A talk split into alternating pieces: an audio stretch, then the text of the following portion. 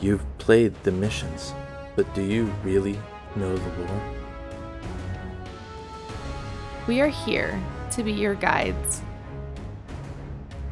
Your guardians. This is Guardians of Lore.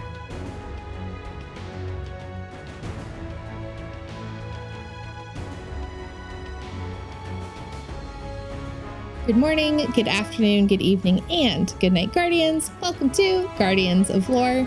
This is episode 147, recorded May 22nd, 2022. The topic for this episode is Acts of Mercy Part 2. I am your host for this episode, and my name is Orchid. And I am Elemist. Hello. Yo. uh, here's some podcast info for you. We encourage feedback. It can be sent to us on Twitter at guardians underscore lore. You can tweet at me at hey it's orchid, or you can tweet at elemist at i underscore am underscore elemist. You can send us an email at guardians underscore lore at outlook.com, or you can leave us a review wherever you can find the podcast. Uh, you can also just hop in our Discord. Uh, you can put just the link in a browser at discord.gg slash lorehub. There's also a link in the description of this episode, whichever is easier for you. Uh, if you'd like to support the podcast, you can visit ko-fi.com slash guardians underscore lore. Every little bit helps. Thank you so much. Yeah, we appreciate it. We really do. You can also find our info on thelorenetwork.com alongside many impressive lore content creators we are still there. There it is. uh, I like rushed through all of that. Hello. yeah, you did. I'm impressed. Yeah. Thank you. Yay. Um, we're recording this super late on uh, Sunday night. So I wanted to try to get through this as quickly as possible. And I appreciate that. We had a really long week. I know because I know it's really late for you. It's not late for me. The sun's still up, but for you, you're like, can we do this so I can get to bed? Before like 1 a.m., please. oh, no, no, no. We're not going to finish this before 1 a.m. These are really long lore entries. So we'll try to get through the TWAB as quickly as possible. So Rendell can be like, Ugh. less than 20 minute TWAB. Woo woo. Right. The rest of the episode yeah. is going to be three hours, but. Oh, God. I hope not. Less than 30 minute TWAB.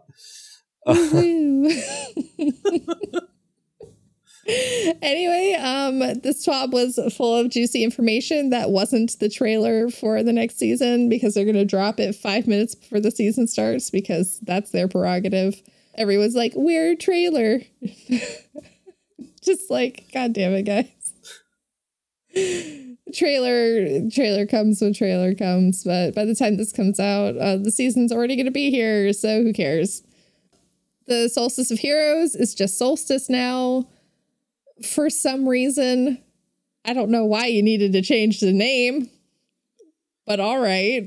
Yeah, I, I have no idea it's either. Been Solstice of Heroes forever, but you felt like you had to change the name. Was Solstice of Heroes too many words for you? Maybe you have a word limit. I I'm, perhaps. I'm wondering if they're like trying to I mean, is it a seasonal thing? Like maybe they're going to go back to revelry. Well, so so my my thinking is that guardians as a whole are starting to move away from being heroes. So like we're starting to see a lot more guardians becoming, you know, kind of the villains that we despise. Solstice of dickweeds. Yes. Solstice of assholes. Solstice of assholes. How many assholes we got on this ship anyhow? Yo! I knew it. I'm surrounded by assholes. I mean, that's just me every single summer. I could get behind that. I mean, wait, wait. Wow. that's rude. Um, anyway, they have a new activity. It's called Bonfire Bash. Read about it in the TWAB if you want to read more about it. Uh, the EAZ, which is the European Aerial Zone, which was kind of fun.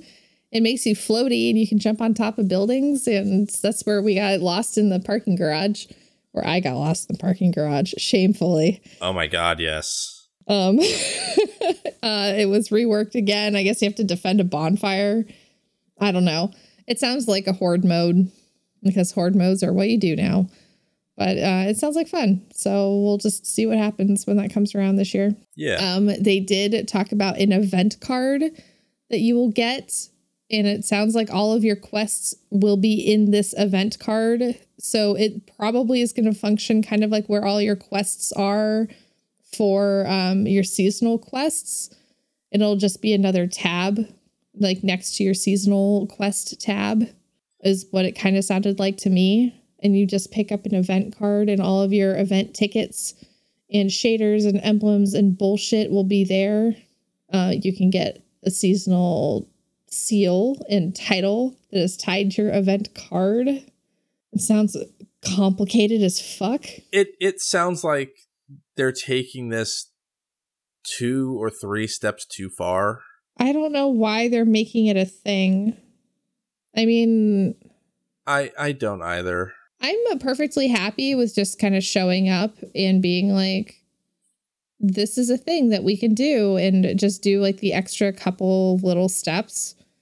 Like, I can cook some cookies. Like, let me bake the cookies, get the shader, like, just do the 10 triumphs to turn the triumphs in and get the thing. That works for me because I can just take the triumphs off and find where the triumphs are. Like, I know where that is and it's easy to get to. I don't need an extra tab in the already full, very complicated like tab file system that is very bad design, frankly. Right. I do not like it because I can't organize it. I hate it. So if you're gonna like make me turn in quests anyway, like yes, that's how those work. Because you have to like go to wherever um help me here, Almas. What's the word? If if you're gonna make me go to the, where the triumph is and turn the triumph in to make the quest turn in or something, then just like go to, to the triumph sheet and just stick with the triumphs. Like stop making it like a six step thing. Right. And and Why are they making it complicated? that's the problem that I have. Like we saw it with transmog. Yes. There's just too many steps for what should be something simple. Like with Ada, you know, for the transmog thing, we should have just been able to pick up a quest and then or pick up Mhm. a, a bounty and when we complete it, we get the transmog thing. Yep. Like what is up with this whole like needing to return and when it was first introduced, it was like, oh, you had to earn another currency before you could even buy the, the bounty. They got rid of that. Like it's just there are too many steps. They don't have that anymore. Now it's go pick up a bounty, do the bounty, turn in the bounty, get the thing, which is how it should be.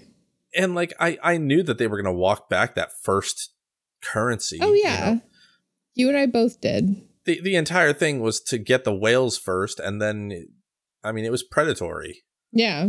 But This sounds predatory too, especially if you have to pay for it with currency. right. I, I just I don't know. This feels like getting us closer and closer to uh, like a gacha type game of having more and more events. Yes. because I play Genshin and I play Hatsune Miku game, which is called Colorful Stage, which is honestly one of the best games I've ever played. And it's a gacha game. but Let me tell you all about it.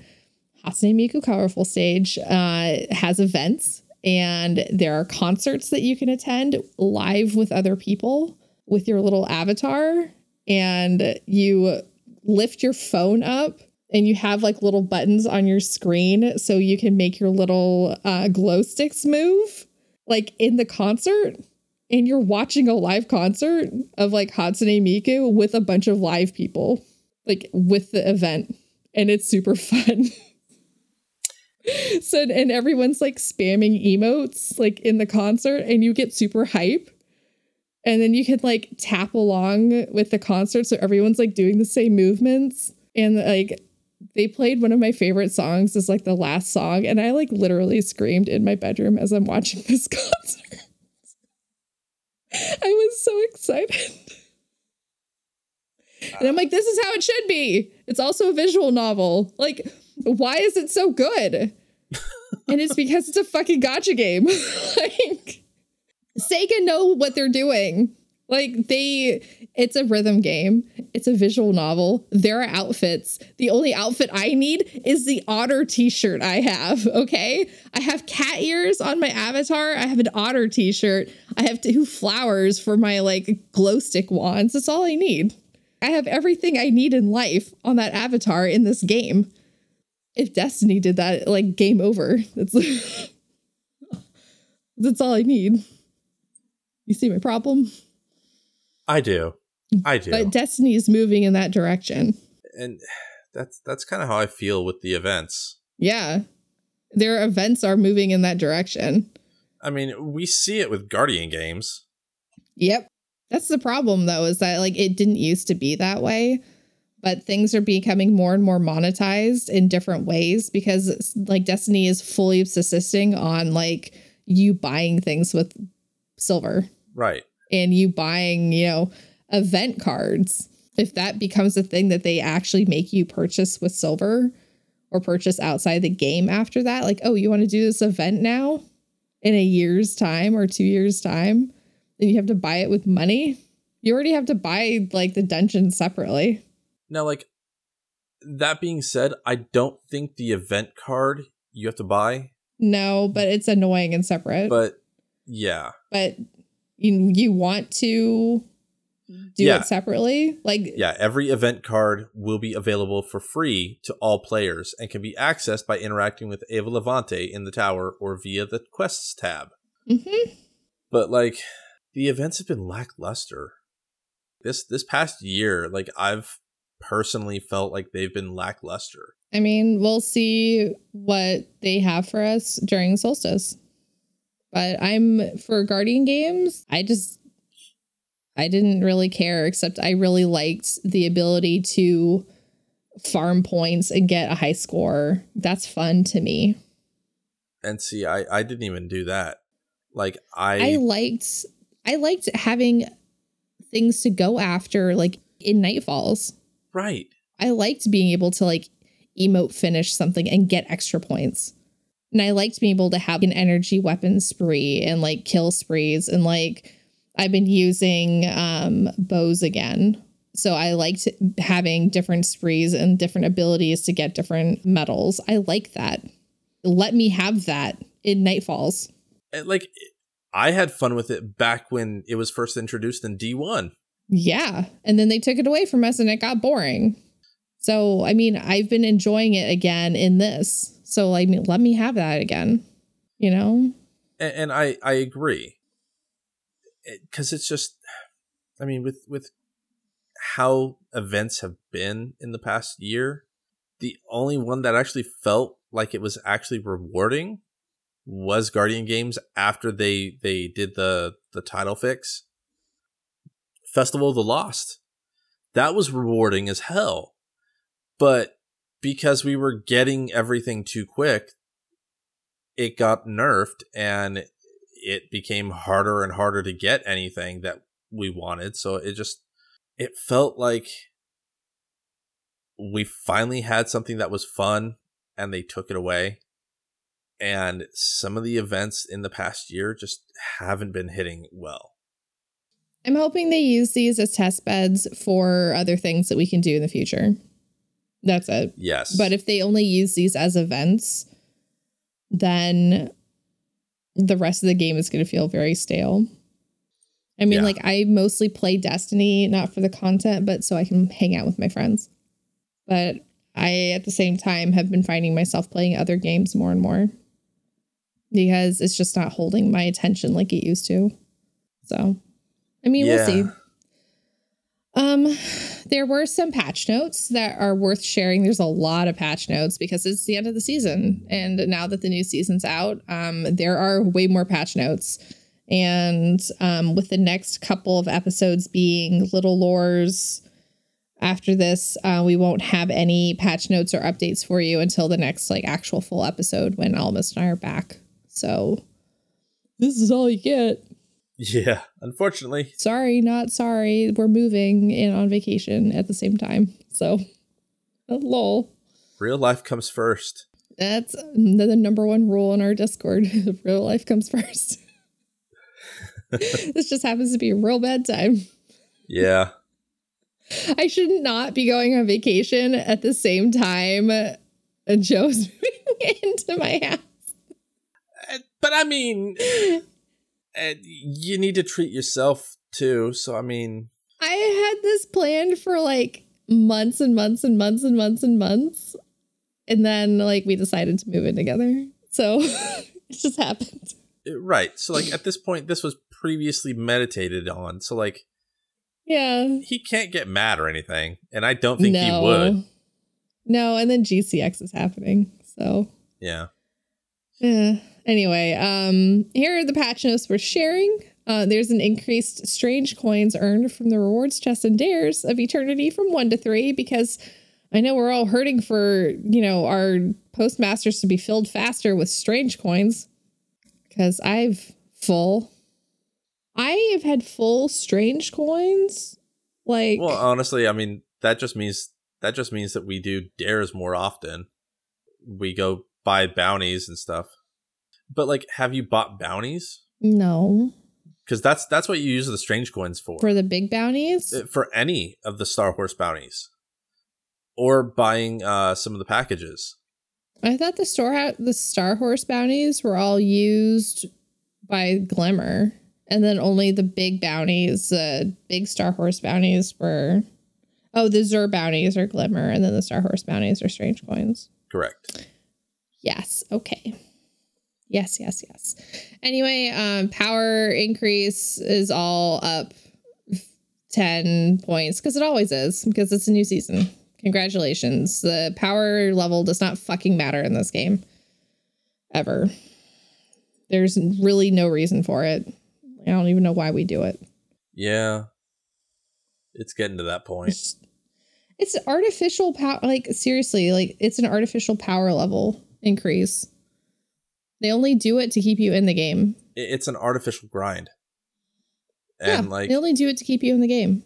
Like if they want you to be 25 points below to do grandmasters, then just like require you to be like level 110 before you can do a grandmaster. Easy. Done.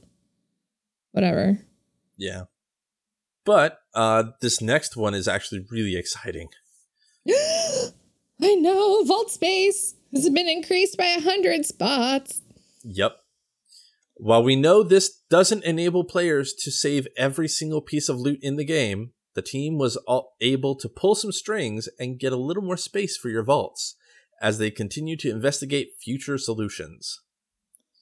Yeah, well, do you know what? Like, maybe make it so we can actually pull stuff out of our, you know, out of our collections again. Yeah. Because collections are useless if you have random rolls and everything is random rolled. So, Uh, Well, and at this point, I, I rarely even use them for exotics because it's everything comes out at the floor and then I got to infuse it up. yep. I might as well just go grind out the exotic. Oh, I mean, it also pulls the exotic at like a 48 and it's garbage. Yeah. It doesn't even pull out like a good exotic. Yeah. So, Uh, and if it's an armor piece, I keep it. If it's a weapon, I don't. uh, some of the, the weapons that I use more often, I keep. Yeah. So, That's like true. Ariana's Vow, Arbalest, even though I hate it. I love Arbalest. Witherhoard. I like exclusively use Arbalest. But you know I, me. I just I I have a hard time with the actual aiming of it. Like I oh, I will miss four out of five shots. I'm a crack shot with Arbalest. I'm disgusting with Arbalest. I will map you with Arbalest. I'm gross with Arbalest. Anywho, uh, scorn sniper damage is going to be brought in line with other combatant sniper weapons Yes. and reduced. Yes. So we are not going to get one shot by scorn snipers anymore. No, Yay. we aren't. Yay. Not like their original tweet, which was very funny. I'm trying to find it. Because their original tweet was very funny. The original one. the original one said increased Scorn crossbow damage by 300%, ensuring players will always be one shot by their attacks, no matter their power level or how many damage resist modifiers they have equipped. Don't worry, that's a joke. I had you there for a second, didn't I? Here's the real patch note. Yeah. And then that one. Mm-hmm, mm-hmm, mm-hmm. It was And very that- funny. And that got me for a moment. I was like, you Uh-huh. got to be freaking kidding me. Yeah, it was very funny. I read it and I'm like, oh, Bungie, you're so funny. You're so funny.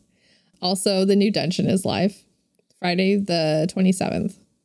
Yep. So, provided this episode comes out on time, it should be live today. Yes. Mm-hmm. So, what's included with it? And that's going to include one armor set per class, uh, artifice versions for the master difficulty, uh, just like how it was with the loot cave. Huh. Four legendary new weapons, two legendary reprised weapons, one exotic weapon, one catalyst, one exotic s- accessory, a ship or sparrow. I don't know why it said a ship or sparrow, considering we're only going to get one.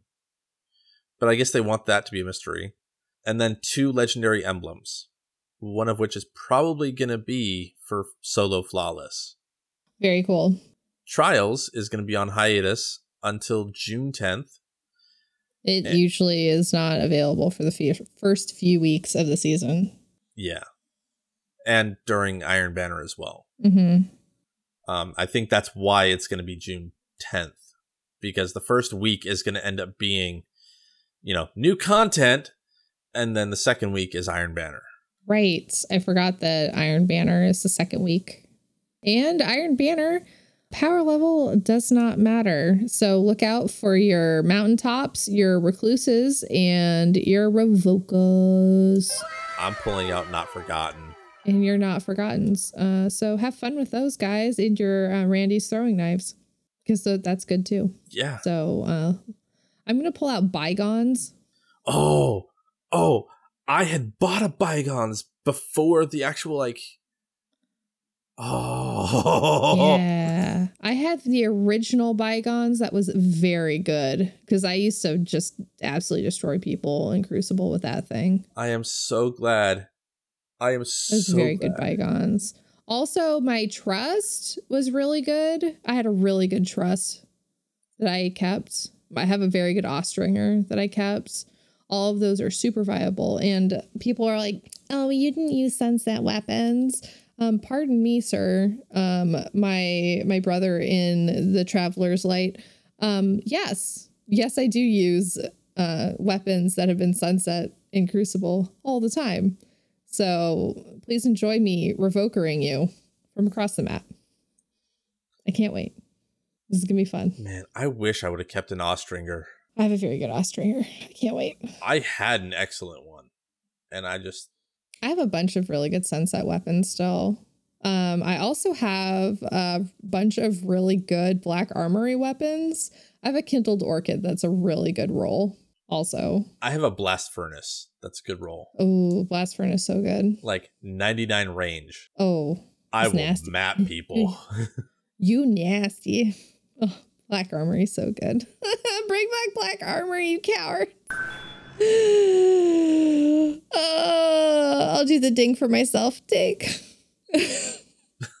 Lore Network ad. Lore Network ad. Awesome. The Lore Network.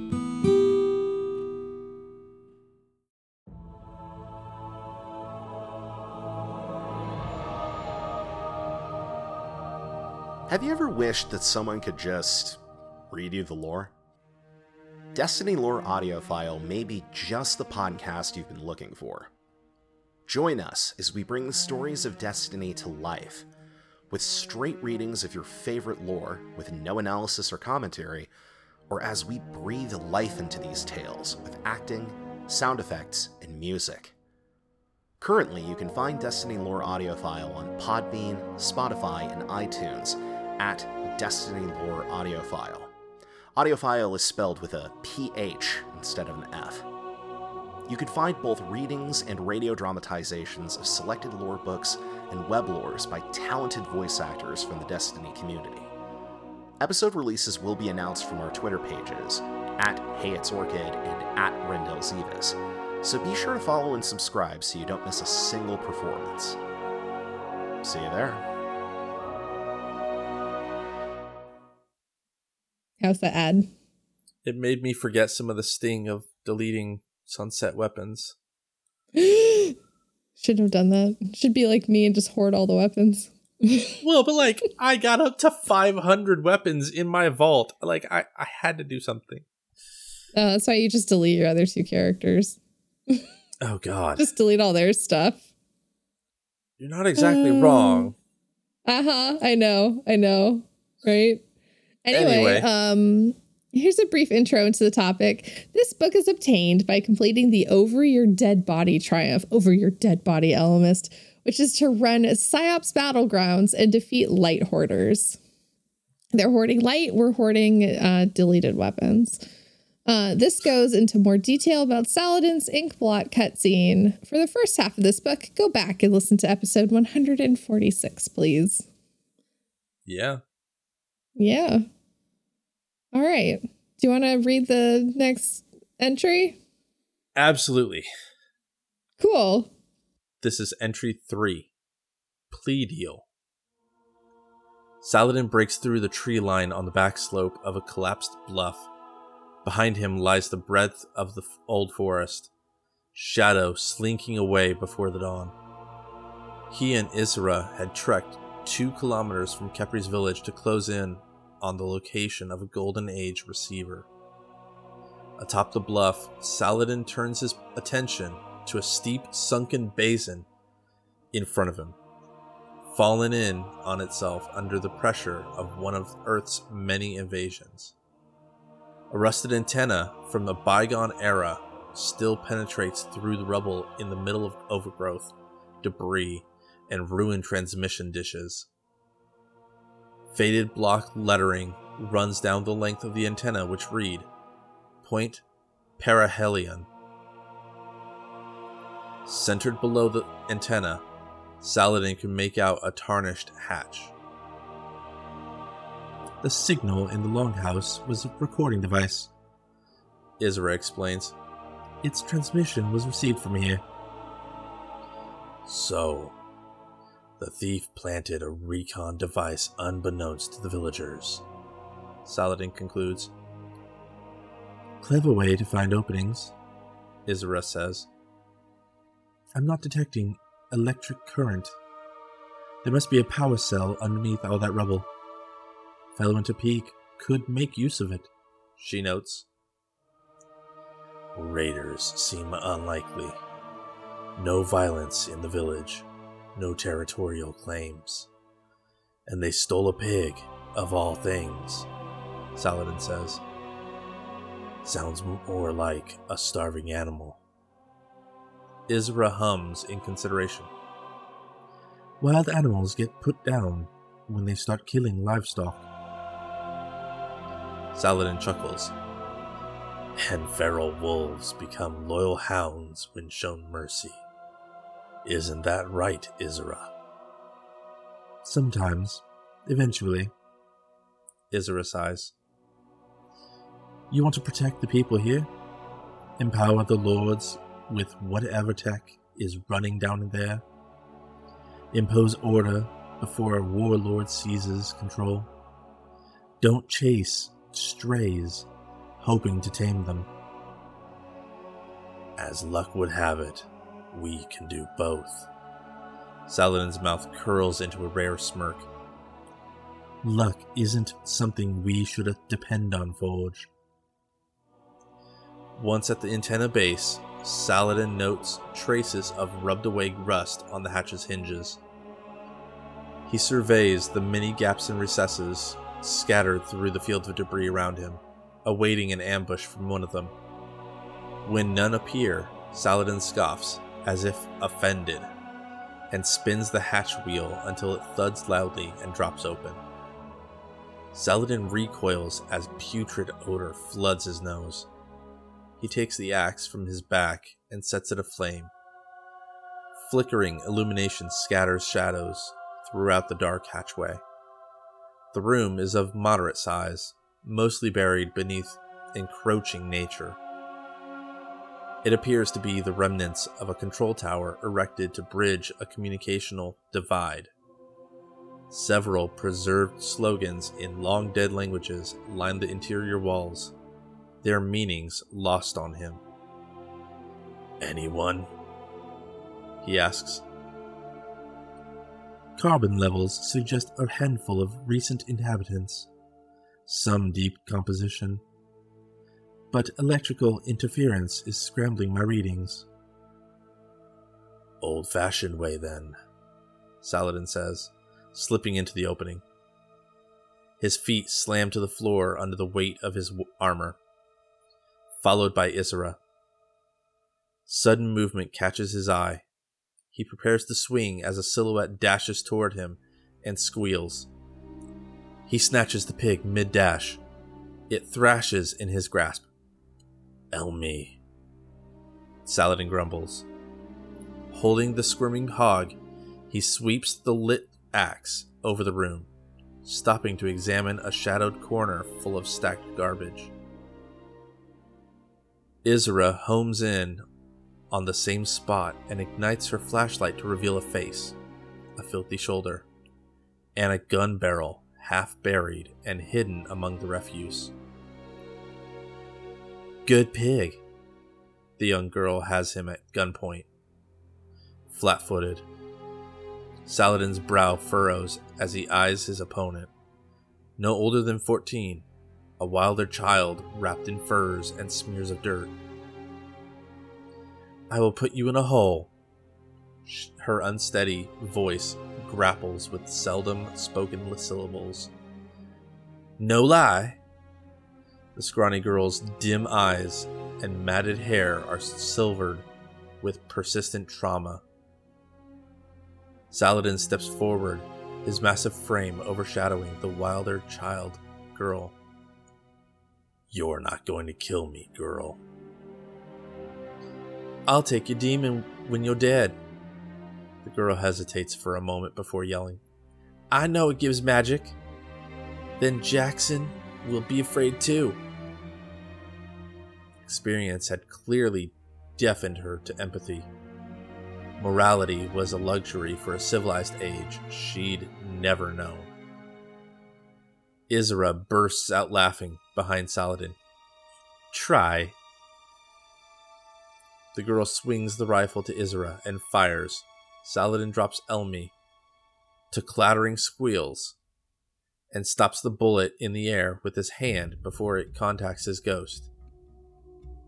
He picks the round from the interior backplate of his gauntlet, blood running from the fresh hole in his palm. Whoever you stole these from is underpacking their grains. She hisses at him and hastily tries to slip another dirty round into the chamber. Saladin rushes the girl. He slaps the rifle from her hands and lifts her aloft by her scruff.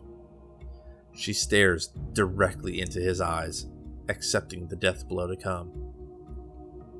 Now that you're listening, Saladin places her feet to the floor. Sit down, child. Her expression is a caked mask of survival fugue, a hare's heart from expiration. He had felt that waking confusion before, risen into nothing, with nothing. Saladin knows the penalty for theft is death, but that action was final. He also knows the strength of potential, of justice beyond the letter, of mercy. She needs something of sense to hold against the barrage of madness the world had become. Your name. Just kill me. I'm not a warlord, girl. Saladin, a banneret, plants his molten axe firmly in the ground, blood from his hand sizzling down the haft. I won't show you death. I'll show you a way to live. Still, her eyes do not leave the burning axe for some time. She refuses rations as no one had ever given her something without the intent to extract far more in return. Last time. Name? Farah. If you were hungry, I'm sure that village would have taken you in. Winter soon, and stealing. What if you'd driven that village to starvation? The girl stares through him vacantly. Jackson said, Bring gifts. Promise to give my brother back. Isra patches Saladin's hand with light. And did he? She asks. Farah's vapid expression falters. Saladin eyes the refuse pile behind her under Isra's light. A wrapped child's body is buried within the mound. He places a gentle hand on the girl's shoulder. Take me to Jackson. The hike to the warlord's commune is several days north.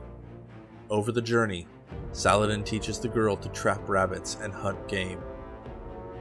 Where she sees a predator inflicting their will, Saladin explains the mercy of delivering a quick death. He tells her the wolf does not hunt for themselves, but for the pack. Alone, they are mongrels, driven by instinct and hunger. That violence spreads. It is the promise of the pack that keeps them true. It is the order that binds us together. They make camp on the outskirts of Jackson's hold. Saladin rolls stringy meat between his glowing palms, and the smell of cooking hair fills his nostrils. It is a catch from Farah's first sturdy trap, a bounty they share in peace. You see, together we can provide for each other. Saladin hands Farah a cooked leg. This is how we go from simply surviving to living. Community, order, laws. That is how we move forward. What are laws? Farah asks, mouthful of rabbit. They're rules, promises of how to treat each other. Promises break, she says, swallowing. People like me make sure they're kept. People like you could too. Saladin sees her confusion and continues. Sometimes, when a lord can't remain to protect an area, we appoint a vassal in our stead. Farah looks at him quizzically. Someone to watch over the woods while I'm gone. Someone like you who understands why promises should be kept. Saladin unclasps a chain from his neck. This makes you one of our pack, Farah. A wolf, and we protect our own.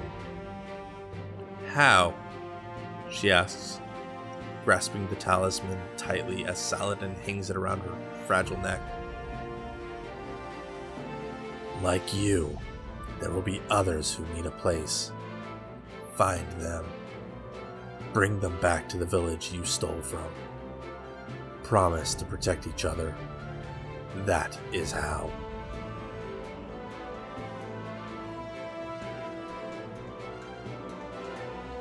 In the morning, Farah takes Saladin to the edge of Jackson's encampment where the woods give way to craggy rock and dry dirt. The Iron Lord tells her to await his return at their campsite. He strides into Jackson's camp as alarm yells raise defenders. Farah steps back into the tree line, but she does not leave. Farah watches the Iron Lord tear through body after body with brutal efficiency. A savage, blood drunk beast. The young girl devours every violent image of its axe spilling, sizzling crimson. She delights in the beast's hollow receptive. she delights in the beast's hollow reception to their screams for mercy. Her wide eyes fill with lightning, flame, and gore. It is a painting of cathartic balance. Though she does not know the words, it is a vengeful righteousness that takes hold in her. The beast is Jackson's punishment for misdeeds. Promised order imposed through dominance. Farah rubs her talisman when the warlord Jackson emerges. Amethyst light surrounding him.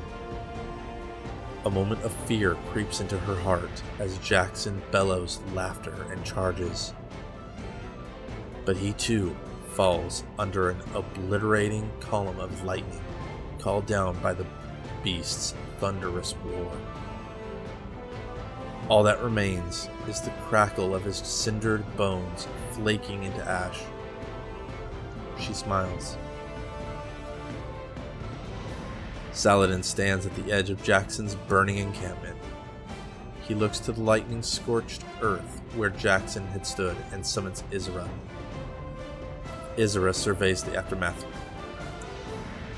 Good. But you're going to let the girl go? Stealing food and attacking an Iron Lord are death offenses. And you want to do nothing? Isra's doubt is palpable. Saladin knows she's seen how wild things age. You're procrastinating. She fumes. Farah's young enough to find a different future. Saladin meets Isra's gaze. Just like I did. Isra whirs with exasperation. The world is full of wayward orphans, Forge. Your job is to enforce iron laws, not interpret gray areas. I am an Iron Lord, and our laws are mine to interpret as I see fit. Saladin snaps. We'll salvage the battery and bring her back to Kepri with the pig. Then we are leaving. His voice is stern and unyielding. That's the end of it.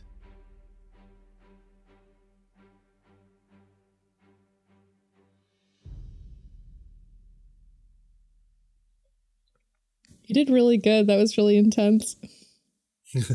Thank you. I just I have fun with Isra's voice.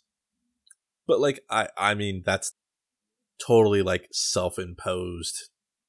Like there, there's no canon on what her voice sounds like, so it's just I decided it.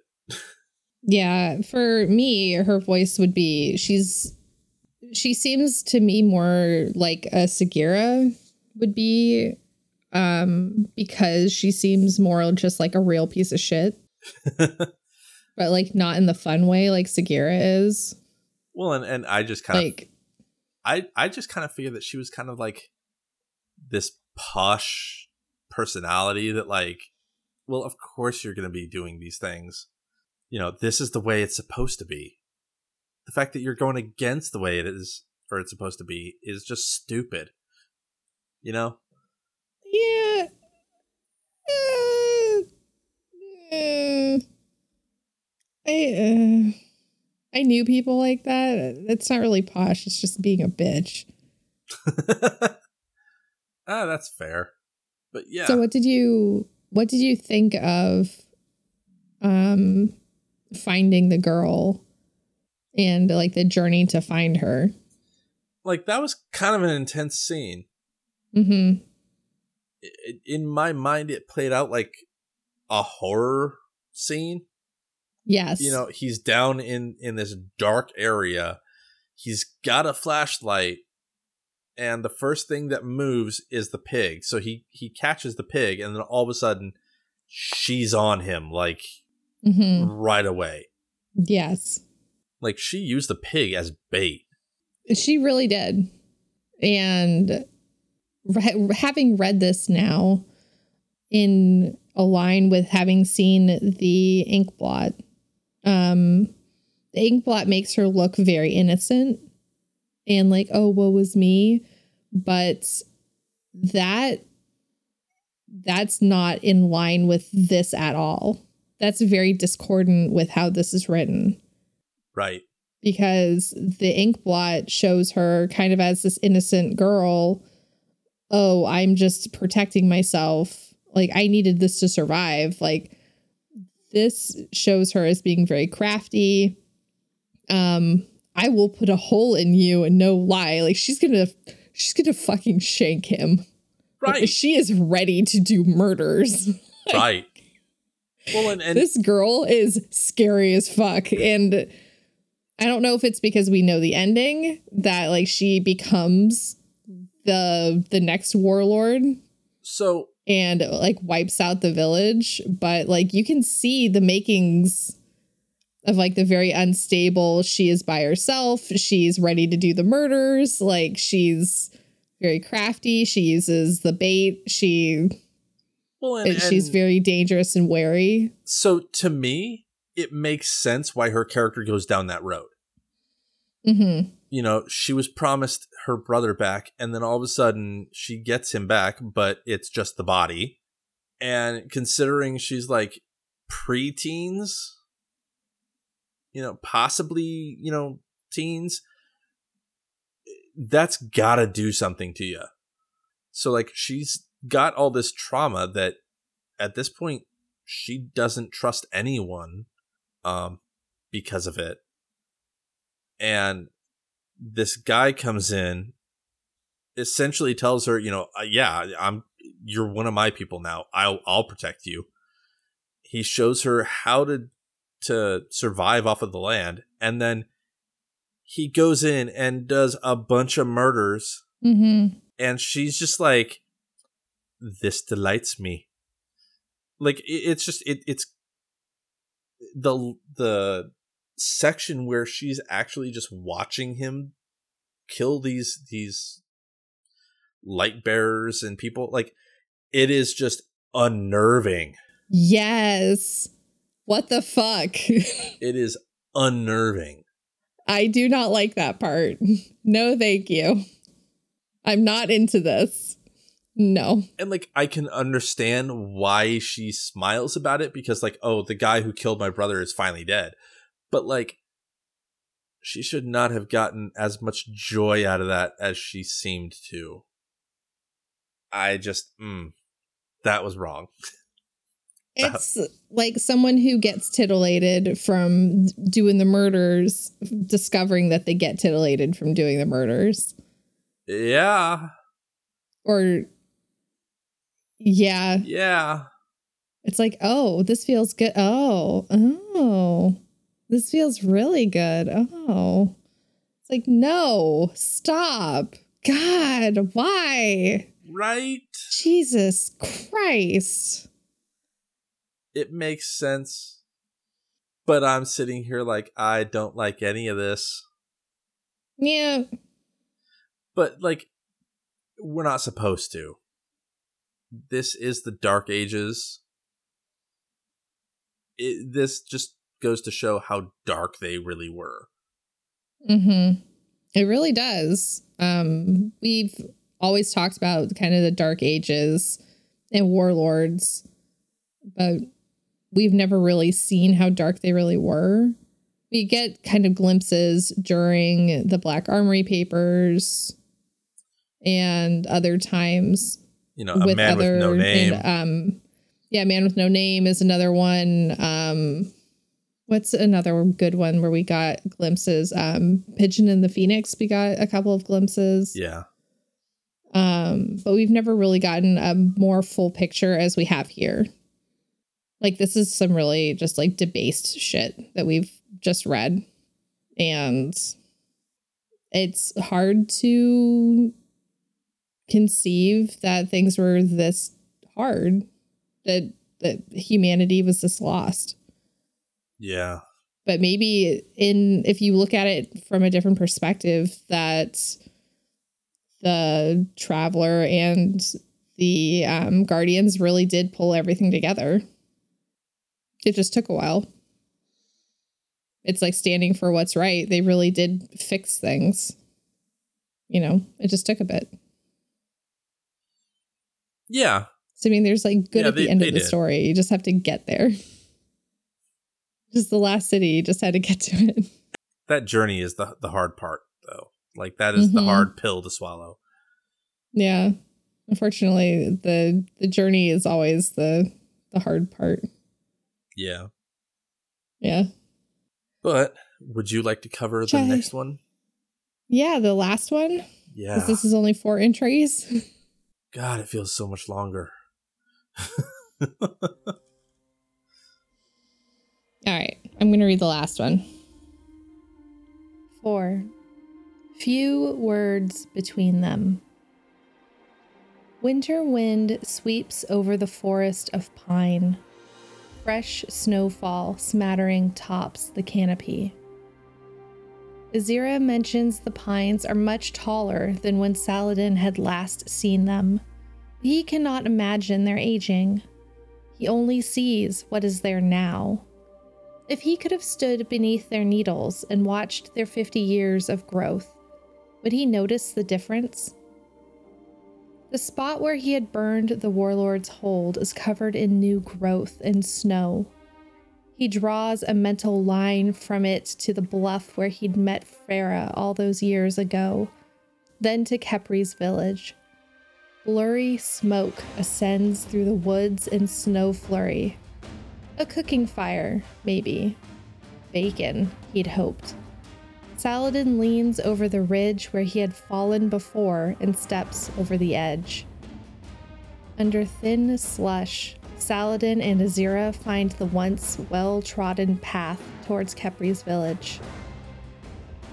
No one meets them on the road, though Azira catches several signs of sudden movement on her scanners. Animals, Saladin suggests. Looking through the breaks in the branches, he notices a thickening black smoke against the snowfall. A ghostly mist winds through the thinning pines as the duo reach Kepri's village. Smells of singed hair and burnt pork invade the winter air. Iron Lord and Ghost exchange looks before she decompiles. Saladin rushes into the clearing, fool's remedy in hand and snow crunching under his heavy boots. He follows glistening bloodlines soaked into the soot and snow, through empty pens devoid of hay, past hollow wooden skeletons of rotted homes, until they meet at the rusted frame of a desiccated longhouse. Through snowblind and moth ridden tatters, he sees them. Graves lines of them, then piles of stone. Bare mounds of shallow, churned earth follow. Smoke rises behind them over a dugout depression. Saladin fixates on the number of them, the groupings. He counts them as he walks until he reaches the edge of the smoking pit and the numbers lose all meaning. A huddled, smoking mass of carnage lay tangled in the pit before him. Cauterized panic, still smoldering in the frigid air. Saladin stares into the sunken sockets of a charred face. He imagines Kepri's face staring back at him. Was it him? Features all burned away, years older. Saladin turns to see Azira studying something in the longhouse. Through flames rising in his eyes, he sees a crude reproduction of an iron sigil nestled in a wolf's blackened skull. The Golden Age antenna no longer received signals. It was bent, unable to discern anything for itself, but still able to throw noise into the sky.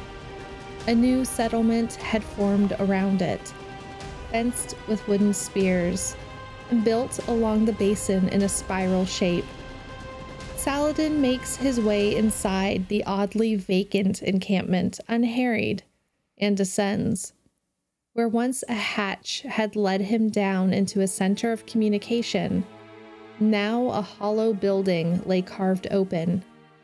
A path of set stones had been pressed into the ground over years of foot traffic. Crimson moss takes root in the mud that fill in the gaps. It flows underground to an open hall like an estuary. He tells Azira to stay outside, to watch his back. Silvered eyes pierce through the dim hall fashioned from the surrounding comms station. Saladin watches the moonlight gleaming off them like two dancing spirits. He sees himself in that fearless stare. I didn't imagine I'd see you here again, young one. It's been a long time since anyone called me young. Farah, Packmaster, sits upon a scrap heap of a throne at the rear of the hall, eight rugged gunners flanking her. She's a woman now, several decades of age and violence etched into her sun scarred skin and wizened face. Her finger taps a half missing ear, long healed. You came from far away. What for? Rumors of rabid wolves prowling the outlands. Saladin looks to the men flanking Farah.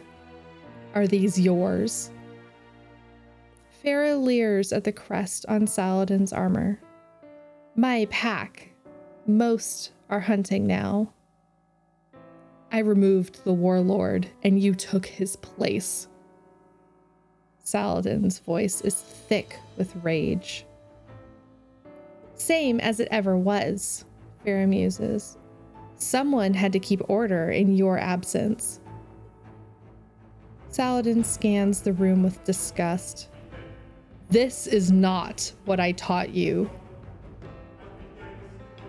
Farah smiles and looks to her comrades. Isn't it? They're orphans of the forest, like me.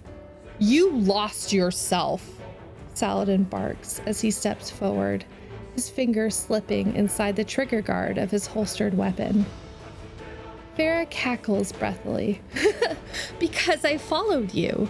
I asked for forgiveness for stealing, and they took my ear. So next time I met them, I took back. It continued until they lost everything. She gestures behind her to the grinning disciples and stashes of stolen goods. The pack decides what is best. Iron Lords don't slaughter innocent villages.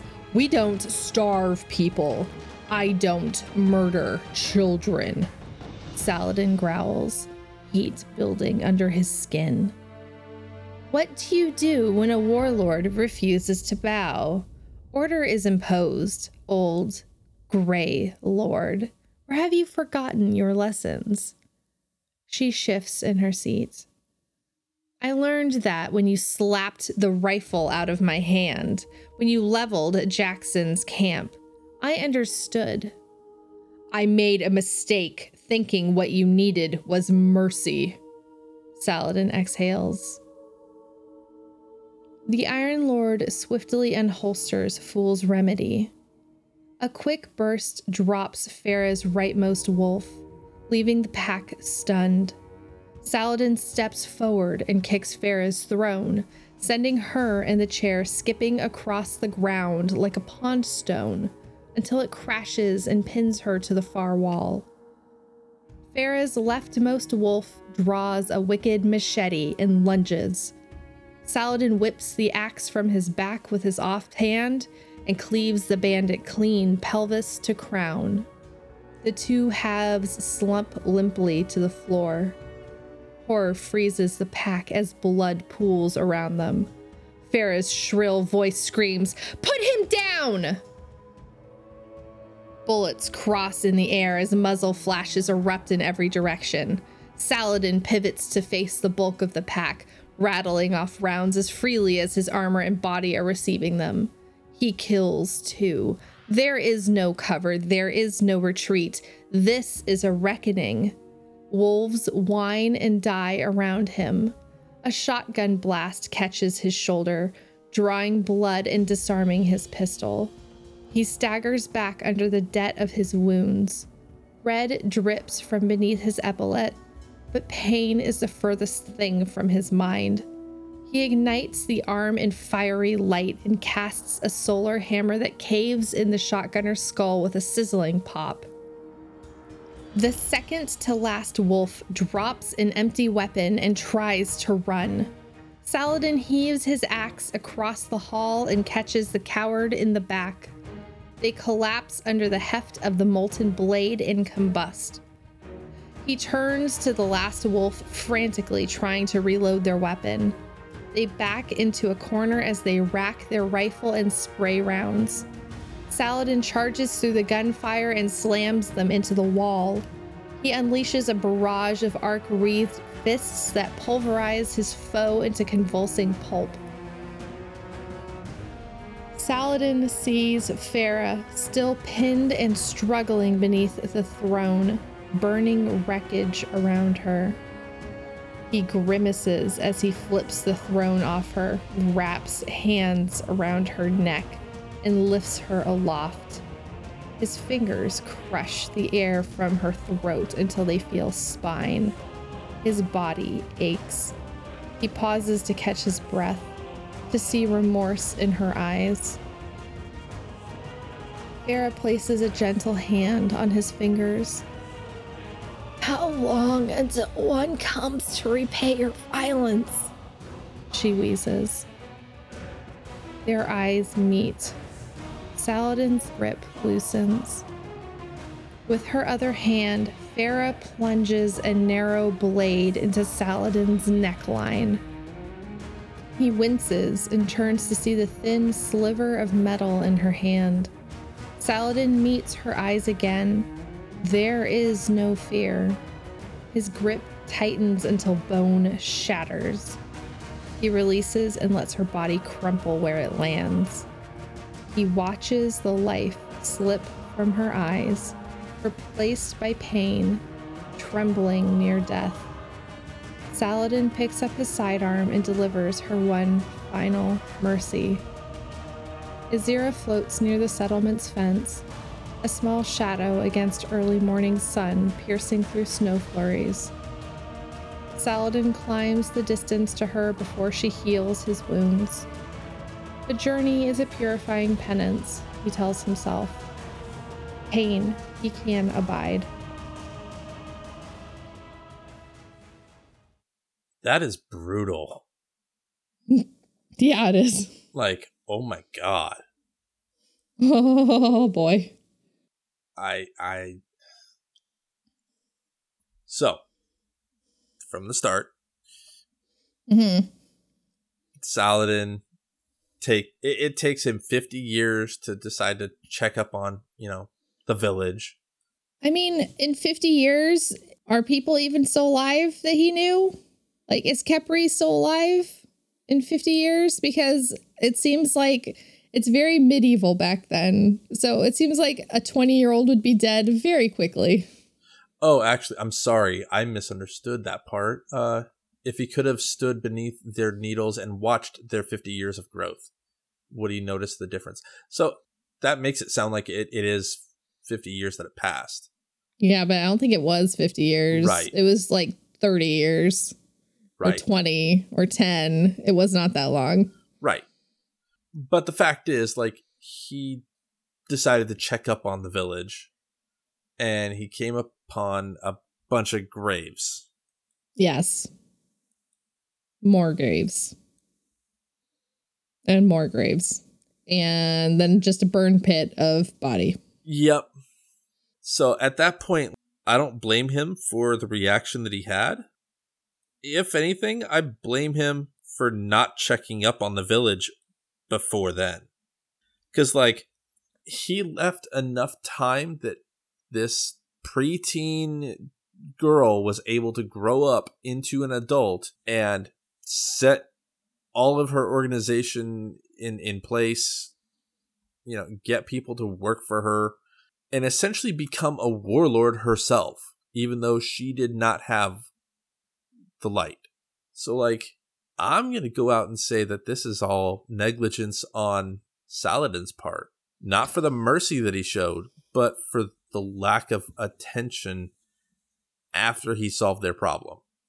I feel like we can't really blame him for not going back and checking on her over the last 20 years or checking on the village because he's only one man and there are only what like 10 iron lords okay but he's still one guy Uh, There were upwards of like 30 or 40 with all the auxiliary ones.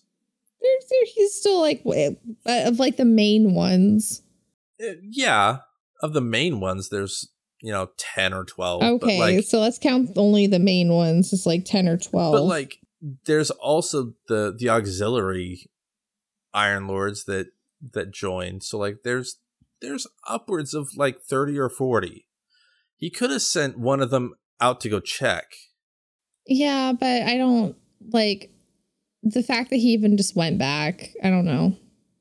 He's trying. He's doing his best. Why am I defending him? i don't know I don't, why do I feel the need to defend him? I don't even like him, but I feel the need to defend him right now. Like he's doing his best, even if his best is not great. and, and all i'm getting at is just just a checkup. You know hey i solved your problem. How's everything going? You know? Because at that point like if there was a problem it would have been solved like after five years of of things happening there wouldn't have been as many deaths as there were. Or there might have. I mean i i just i don't i don't see this purely you know him making a mistake because he showed mercy i see it as Mhm. negligence after the fact Right. It's interesting towards the end of this when he's ready to just absolutely crush her windpipe that he hesitates. And instead of crushing her like right away, after she says, How long until one comes to repay your violence? And she's not wrong. No. Especially when you realize that like she apologized and asked for forgiveness for stealing and they took her ear. I mean, it's just like in a lot of other older or Middle Eastern countries where, like, if you steal something, they take your hand or whatever in like olden times. Is like a show of, oh, like you stole something, goodbye arm. You stole something, goodbye hand. I'm pretty sure there are still some countries out there that do that. I, I think there are, but I'm not going to name them. Right. But there's like, there are laws still on books in places where they will take your whatever. But that's, it strikes me as a law like that, that, you know, you steal something, you lose a body part. So you steal a pig, you lose your ear.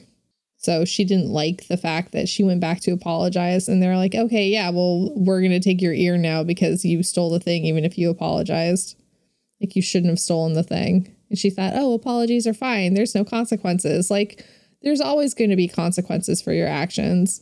Right. Like she learned the hard way that there are consequences and she didn't like that.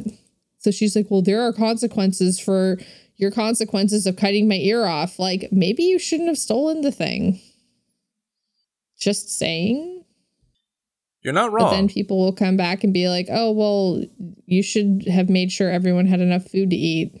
But the problem is But you can't feed the world at the same time. Like, there's got to be a limit. right. Like these are the dark ages. Yeah. Like this village is lucky enough if they have moldy bread. Yes. So at, Absolutely. at this point, like I understand why they did what they did, but at the same time, it's like I just yeah. It's rough. yeah, uh, There's no limit on, as to the back and forth of, well, you need to make sure that she doesn't steal something. Well, she doesn't like the consequences. The consequences for her is to just murder everybody. Okay, that's an escalation.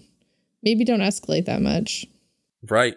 Which I'm like, I know I'm oversimplifying it, but Yeah, but I mean, Like yeah, I realize I'm oversimplifying it. yeah, there are nuances to it, but like the oversimplification isn't wrong. I know. Like you're not wrong for it. Yeah. But anyway, did you enjoy the book in comparison to the ink blot? I should say, like comparing the two. Since this was really just a deep dive into the ink blot that we got week three for the seasonal story. I enjoyed the ink blot. I did not like the book. Really? A lot of the book felt like there was just violence for the sake of violence. Mm-hmm. And like I know that that's how the story was, but Mm-hmm. it it still just makes me feel uneasy. And and maybe that's the point. But I just did not like it. This feels like Destiny lore via Showtime. My god, right? Yeah. But I think it's very illustrative of how Destiny or how the Dark Ages were and how warlords were. Um and maybe why warlords were the way they were. And how it wasn't all warlords. Not all Yeah. warlords. Because she's not a warlord, but she was a warlord. She was a warlord, just not a light bearer. Yeah. So maybe we need to redefine what a warlord is because uh, in my mind, all warlords were light bearers, but that's not true Right. because she's clearly a warlord. She is not a light bearer, they are the same thing. I'm starting to think that that might be the point of this this book is that it's because like f- throughout the dark ages we knew that you know it, warlords were the bad ones Right. they were they were the bad light bearers Mm-hmm. but this is starting to show that it's not just the light bearers that were horrible Yeah. some of the civilians were just god awful Mm-hmm. Right. and maybe that's the point That could be the point. I do think a lot of it also I don't know, like maybe part of it is also that we're very much on like over a year now has been like you just need to redefine your expectations of what everything is and everything has a gray area like guardians are not guardians. They're just they're just light bearers. You know like what is a guardian? Yeah. Guardians can use the light guardians can use stasis. Like it doesn't the light doesn't necessarily mean that you're a guardian or that you're good or evil because the hive have the light. That doesn't necessarily mean they're good or evil. Like Fynch is a ghost that has been helping us. The jury is still out whether he is good or bad i don't trust him but that's me. He's a fun character. I I have a whole other rant about him, but like that's that's beside that's the for a point. different that's for a different time. Different Yeah. time and a different place. Yeah, but it's stuff like that. So this has been a very nuanced season year couple of years like we learned that the darkness and the light are not necessarily true we're now learning that maybe guardians and not guardians are kind of the same also so once we don't have the traveler anymore next season we'll learn that the shapes don't matter either. So uh, fuck ge- uh, geometry, you know, whatever. fuck geometry, whatever. I don't know. Like triangles and circles, they're all the same thing. I don't know. And clovers and red balloons. Ah, 99 Luft balloons. uh, did I enjoy the book? Yeah. I mean, I liked it for the point of getting a look into the way back times of the long befores. That's all I liked it for. Do I like Saladin still? No. I do not. Do I like his ghost? She's fun. Like, I had a good time with her. Oh yeah. Would I like to voice her in a thing? Yeah. If we do, if we do this book, I uh, dibs. Oh yeah, hot dibs. And uh, yeah, hot dibs on that one. I would She's love. a good time. I would love more of Isra. She's fun. She's she's good times. I like her. Um the girl who is the crazy girl in this, she is terrifying. Uh I whoever wrote this did a really good job. My one complaint is that the entries are way too long. Uh I really wish they were shorter and we had more entries. It just like split them up a little bit more Yes. Because like this is a literal book. There's just like shorter entries, please. Like entry three was five pages. Yes. Good job. You did so good. I'm so proud of you. You really stuck with it. I had enough time to go make Eggo waffles in the kitchen, toast them from frozen, put butter on them, and then consume them while you read that. I made an entire breakfast and ate them Fuck. while you read that entry. So thank you for allowing me to eat breakfast. Anything to help. Uh-huh. Yeah. Good job. Yeah. uh huh. I mean, in I like this. It, this was a really nice companion to the ink blot. it um, was. which which I really appreciated. So that was really nice. I I do agree with that. Um, hmm because the the ink blot was literally just a oh yeah, just a a quick overview of what happened, and this dove Yeah. further. And that is really cool. The ink blot was really. I love the art style, and whoever does those, it's fantastic, Oh my fabulous god! job. Right? like beautiful art, like lovely drawings. I love how they make them. Um, I really wish they do them every single season. I think they do now. They've been doing them consistently. So, like, I really hope we see another one next season. Like, I am really enjoying those. They really add to, you know, Yeah. the spice of the lore. Can I say that? Is that a thing you can say? I'm going to say it is. Why not? I mean, Uh-huh. It makes the lore really nice. It like brings it alive, and I think it, that really adds to it. It makes people excited for it, and I like people being excited for the lore, so it's good. well, and, and heck, I mean, honestly, my favorite ink blot was Saint Fourteen realizing he was a monster. Oh, that was so good. That was I think that was the best one. Mm-hmm. I think that was the best one And, and by like, far. And like part of that might have also been because of like the implications and you know thinking it through you know why he is the, or he's viewed that way and that kind of stuff but like it was so well done It really was. It was really, really well done. So, do you have any shout outs? uh shout out to my girlfriend because she's been helping me keep my sanity Oh, that's so nice.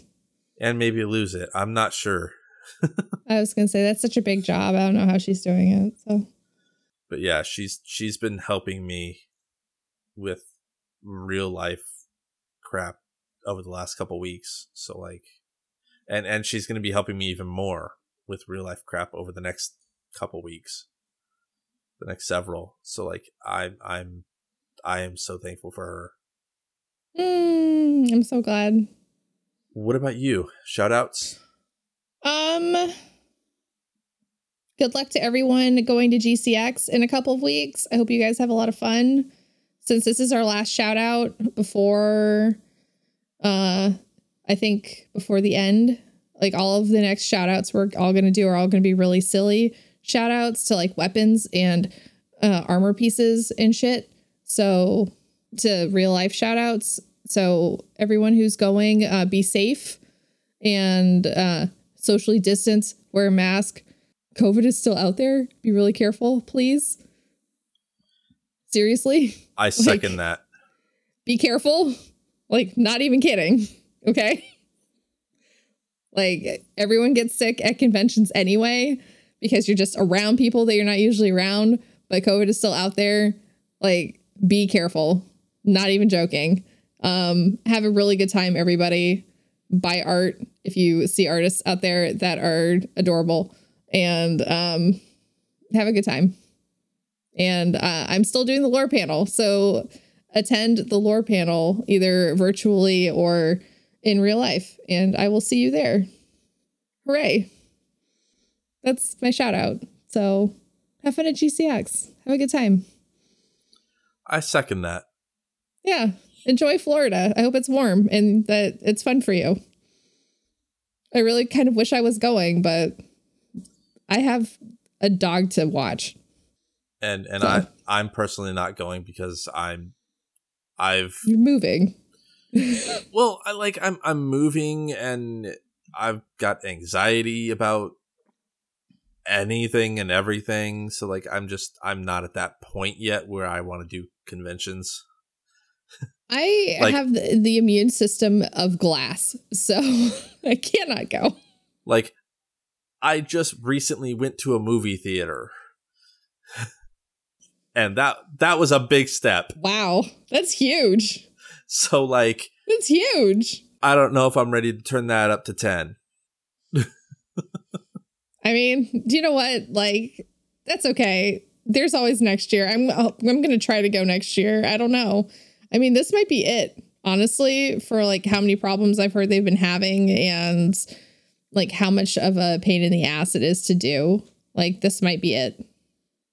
So, this may be your last chance. Just saying. Yeah. I don't know. And and that sucks, but I mean, I can understand it. Yeah. And like, ugh, God, just like the idea of conventions is exhausting, but I want to see people. So I like want to go, but at the same time, it's like, uh, Right. like if I go, like I put myself at risk. So I'm like, "Ugh." but I really want to go. Anyway, um, here's some special thanks for the episode. Um, the audio for this episode was produced by Rendell Zivas. You can find him on Twitter at Rendell Zivas. The artwork for this episode is courtesy of Volshock B on Twitter. Um, please go see all of his really cool Halo art that he's been doing lately. It's really, really neat. Um, Volshock B on Twitter. The music in this episode is copyrighted Bungie. We're able to use it under their fair use policy because they love their content creators. If you'd like to dive into the Destiny lore on your own, visit ishtar-collective.net. They are the resource we use to make our show notes. Uh, thank you, Baxter. Thank you, Baxter. Uh, he is also going to be on the lore panel. So uh, come see Baxter on the lore panel. Um, for some reminders, you can find us on Twitter at guardians underscore lore. You can tweet at me at hey it's orchid, or you can tweet at Elemist at I underscore am underscore Elemist. You can send us an email at guardians underscore lore at outlook.com. You can leave us a review wherever you can find the podcast. Reviews help, but actually, what really helps is to just tell a friend and let them know that you really enjoy it, because that really helps us. And let us know too, because we like to hear from you. Um, come join our Discord at discord.gg slash lorehub. Uh, if you'd like to support the podcast, you can also visit, visit us on ko-fi.com slash guardians underscore lore. Every little bit helps. Thank you so much. Yeah, thank you. We appreciate it. That's that's it. That's everything. I did it. Almost I did it. Woo! We're at the end. Yay. Yay! We'll we'll talk to you guys in realsies time in a couple of weeks when we're all moved and life is back under control. Yeah. Hopefully. Huh. Hopefully, maybe. Enjoy the new season and enjoy GCX. And I'll see you guys at GCX uh, virtually, but I'll see you guys at GCX Take care. and stuff. Okay, bye. Say goodbye. Goodbye. Goodbye. Goodbye. Others. Bye. Goodbye. You're so weird. Bye. Animals. Saladin suggests. Looking through their the bricks. Looking through the bright I can't read. Okay. This is fine. Looking through the brick bricks bricks break break uh, what's that word break break break god damn it what's english break jesus christ Break. you ever read a word that's super basic and you're like i can't read Break.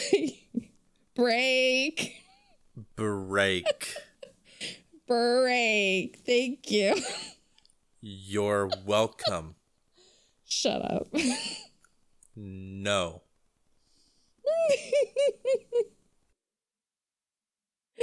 Sorry. You're good.